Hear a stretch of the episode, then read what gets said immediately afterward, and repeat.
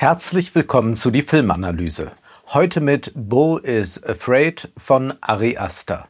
Oder um es in den Worten des Hauptdarstellers Joaquin Phoenix zu sagen, Bo is Afraid.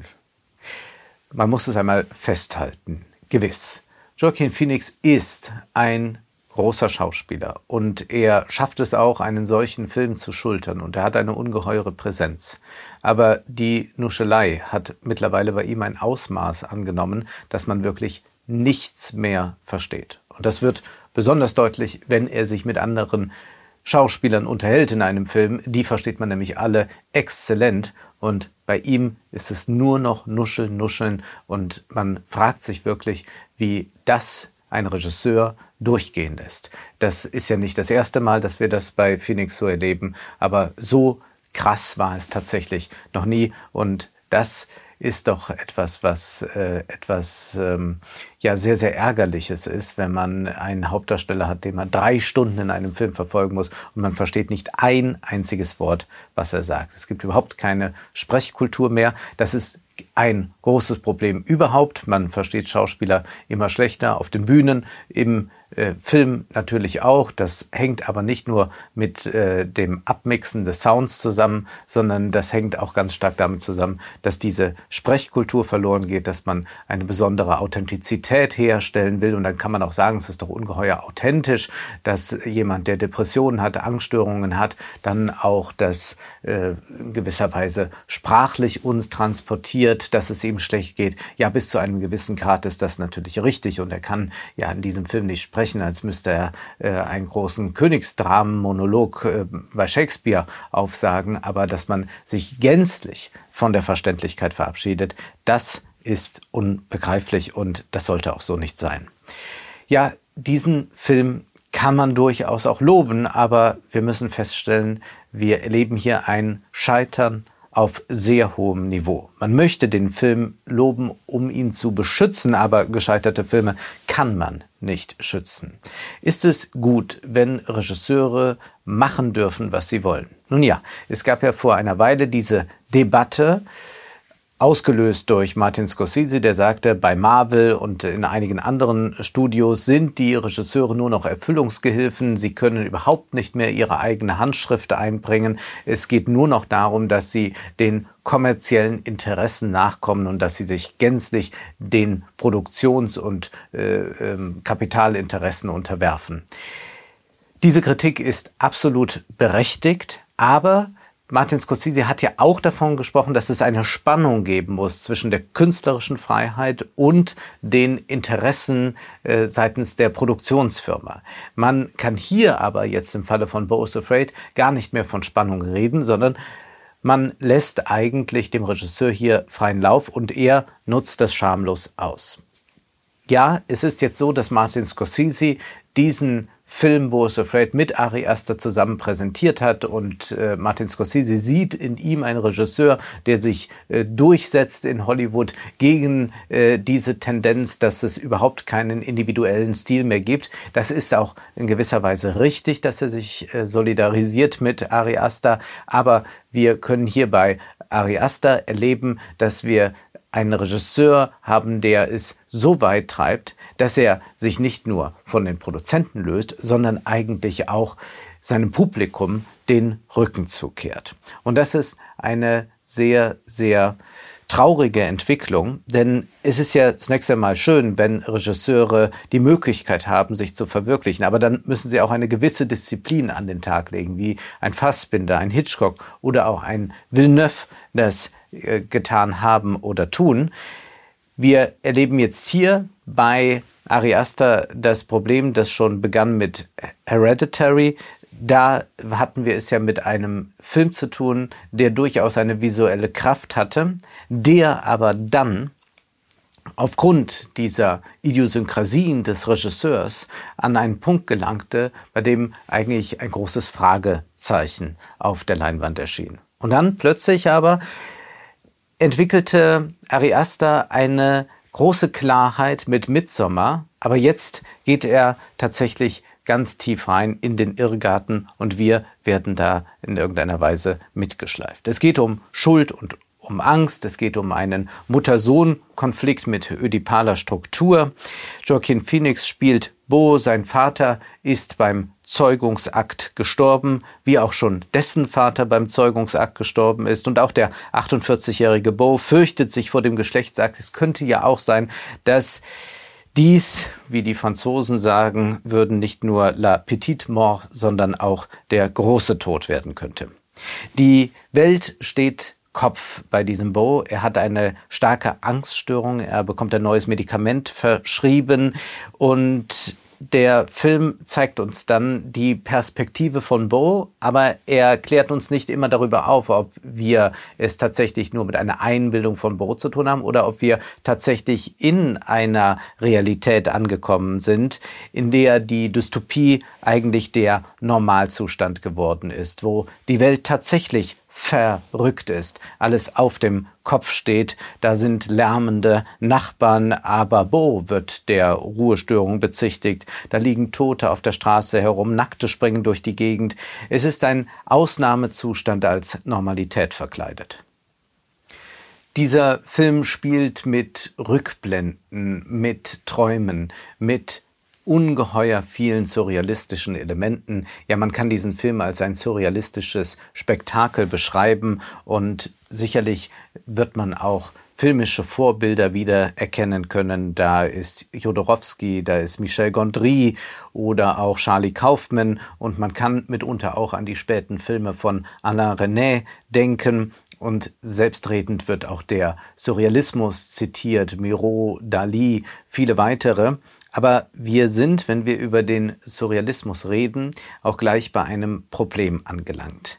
Der Surrealismus will das Traumhafte, das von der Realität abgekoppelte, das über der Realität stehende in Bilder verwandeln. Er arbeitet oft sehr symbol trächtig denken wir an Dalis äh, zerfließende Uhren, das äh, Zerfließen der Zeit, das Zerrinnen der Zeit, all das.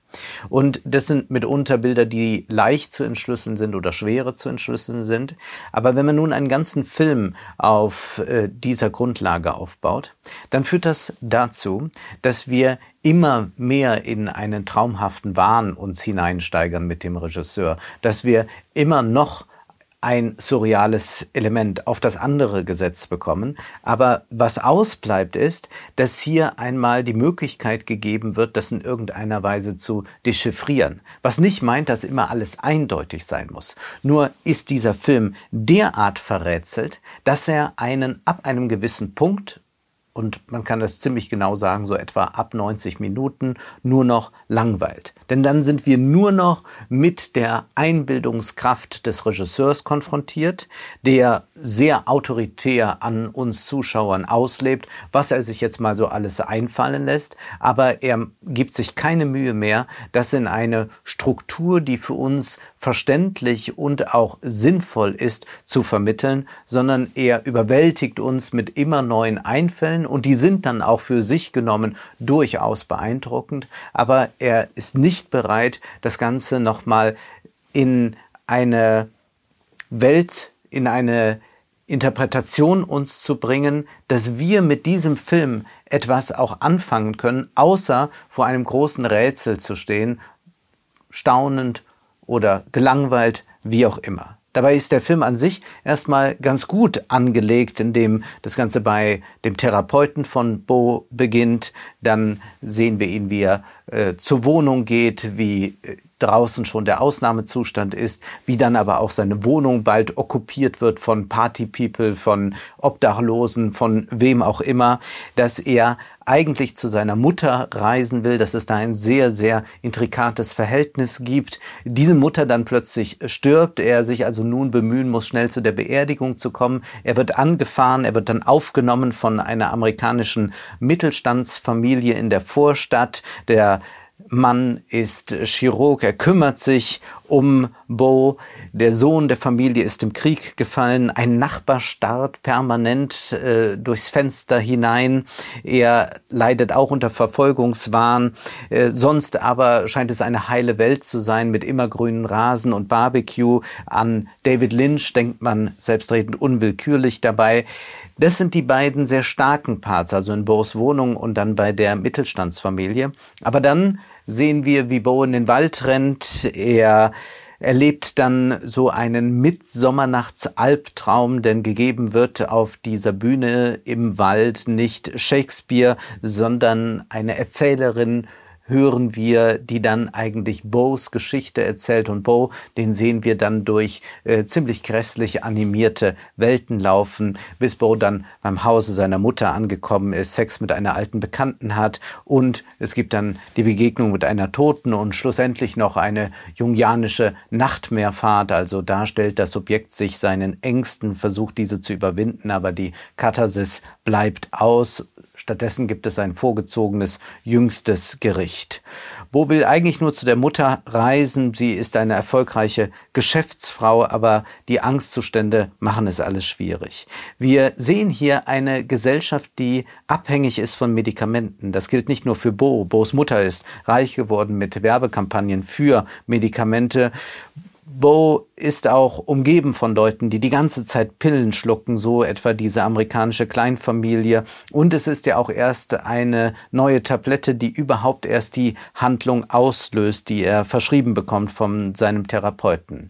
Die Kamera arbeitet in den ersten beiden Teilen äh, sehr gut, indem sie immer wieder ganz sachte heranzoomt, dann wieder herauszoomt, die uns sehr schön zeigt, wie sehr das Objekt deplatziert in dieser Gesellschaft ist. Oder die Kamera schwenkt sehr schnell, dann haben wir eine subjektive Perspektive. Auch mit dem Innen und Außen wird gearbeitet. Wer überwacht hier eigentlich wen? Immer steht irgendwo ein Mann am Fenster und klotzt rein und Bo fühlt sich beobachtet. Und da ist ja die Frage ganz offensichtlich, wie gerechtfertigt ist denn auch diese Paranoia, also die gesellschaftliche Brisanz, die in diesem Thema liegt, die wird aber nur in den ersten beiden Teilen wirklich verhandelt und nachher wird das Ganze sehr stark auf eine private Angststörung und einen privaten Mutter-Sohn-Konflikt zugeschustert.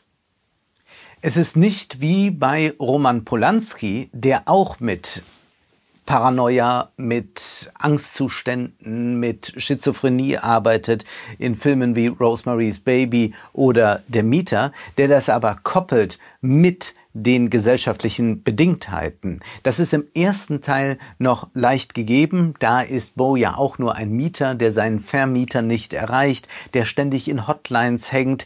Niemand fühlt sich verantwortlich, niemand ist erreichbar. Es gibt einen extremen Identitätsverlust, in dem man ihn nicht erkennt. Man hat einen Autonomieverlust deshalb, weil seine Kreditkarte urplötzlich gesperrt ist. Das Thema schuldlos schuldig werden, ein Thema, das für Hitchcock ja sehr wichtig ist, wird hier auch aufgegriffen. Gekoppelt wird das an einen sehr skurrilen Humor. Wir sehen Szenen in dieser amerikanischen Vorstadt, die zum Schreien komisch sind oder auch noch äh, gegen Ende dann beim Stell dich ein im Haus der Mutter, wenn wir Always Be My Baby von Mariah Carey hören. Hier gibt es so einen Spring Breakers Moment, dass man also mit der Popmusik in einem Film Abgründe aufschließen kann. So geschieht das ja in Spring Breakers mit Every Time von Britney Spears. Also die Bildwelten werden verrückt, die Dystopie wird zum Normalzustand erklärt, aber was nicht geschieht ist, dass man daraus dann etwas Allegorisches in irgendeiner Weise schafft, sondern man verschließt sich so sehr der Interpretation, äh, vernagelt die Welten, die man dort aufbaut, so sehr und ist so selbstreferenziell dann mit äh, Heredity oder mit Midsommar-Zitaten, dass man eigentlich an einen Punkt angelangt ist, bei dem man nur noch fassungslos davor steht und sich fragt, wie konnte es eigentlich geschehen, dass ein solcher Film realisiert werden konnte. Dabei ist das Thema Paranoia ja eines, dass man vielfältig auf schlüsseln könnte. Denken wir zum Beispiel an diesen berühmten Aufsatz The Paranoid Style in American Politics von Richard J. Hofstetter, der zeigt, dass Paranoia eigentlich so ein Kernbestandteil der amerikanischen Gesellschaft ist. Inwiefern ist aber dann vielleicht auch, gerade weil wir viel Überwachung haben, äh, gerade weil wir äh, diese äh, enorme ökonomische Abhängigkeit haben, die Paranoia auch gerechtfertigt. Aber der Film verliert sich nach 90 Minuten in einem Irrgarten aus Ängsten. Die Handlung könnte man vielleicht loslassen? Wäre das eine Möglichkeit, dass man sagt, man bestaunt nur noch die Bilder?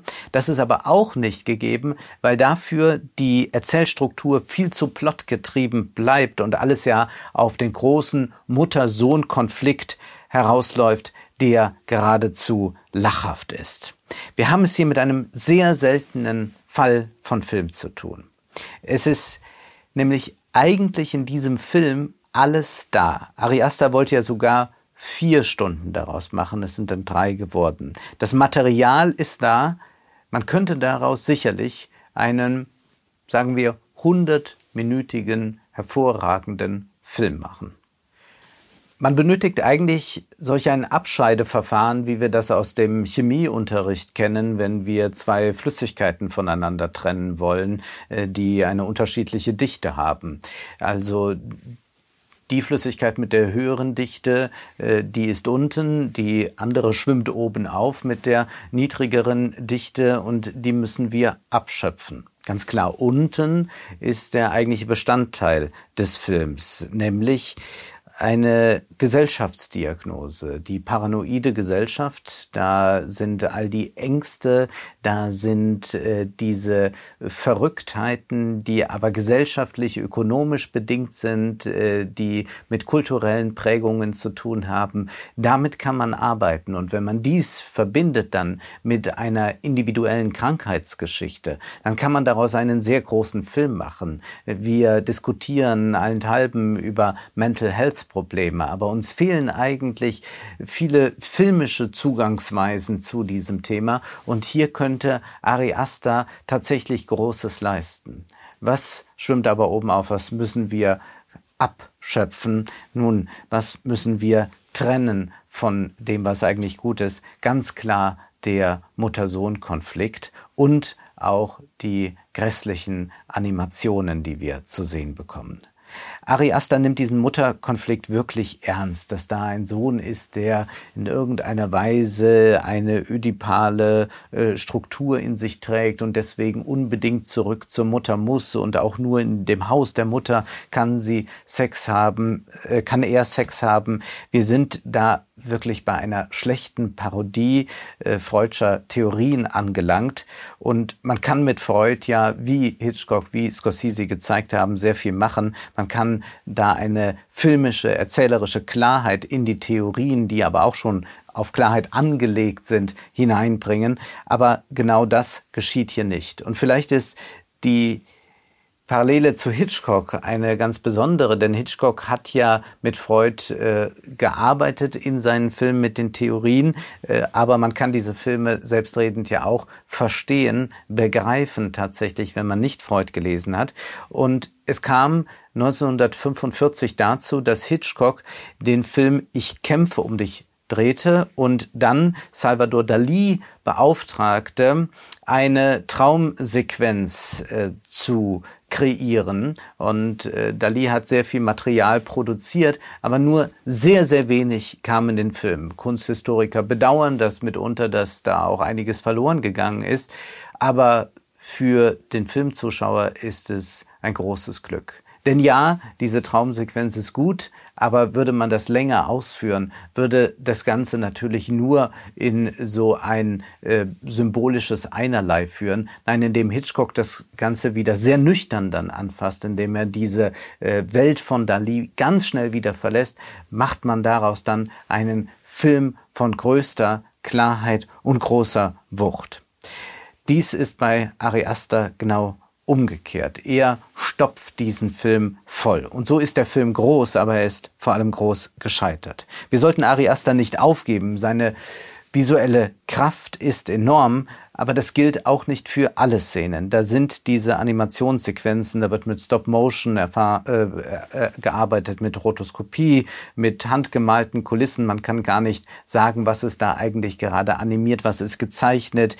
Die Filmemacher Cristobal Leon und Joaquin Coquina hatten den Auftrag, äh, dies für Ari Aster zu gestalten. Herausgekommen ist ein Potpourri naiver Kunst. Man denkt an Henri Rousseau, an James Ritchie. Ein bisschen Chagall ist aber auch dabei. Oder man mag sich erinnern an den Film Loving Vincent. Auch hier haben wir tausend surreale Elemente. Man könnte sagen, der Film ist irgendwie surreal, aber das ist sein Hauptproblem, dass man alles, was man zu diesem Film sagt, eigentlich immer koppeln könnte mit dem Wörtchen irgendwie. Ja, wie denn eigentlich genau diese Möglichkeit, einmal eine äh, gewisse Begriffsschärfe, eine Definition hineinzubringen, die lässt uns dieser Film gar nicht, weil alles wieder verschwimmt, weggeht, weil alles zerbröselt und man fragt sich dann nach den drei Stunden, hat der Aufwand sich denn gelohnt? Und die Antwort ist nein. Und gerade bei den Animationen ist zu sagen, dass der Formen- und Farbenreichtum nicht so stark ist, dass man damit die Gedankenarmut übertünchen kann. Zu hoffen ist, dass Ari Aster aus diesem narrativen Irrgarten zu einer Klarheit zurückfindet, wie er sie in Midsommer schon hatte. In Bo is Afraid da schauen wir oft nur, aber sehen nicht. Das war die Filmanalyse mit Wolfgang M. Schmidt. Ihr könnt den Podcast finanziell unterstützen. Entweder unter www.paypal.me-filmanalyse oder unter der in der Beschreibung angegebenen Bankverbindung. Vielen Dank.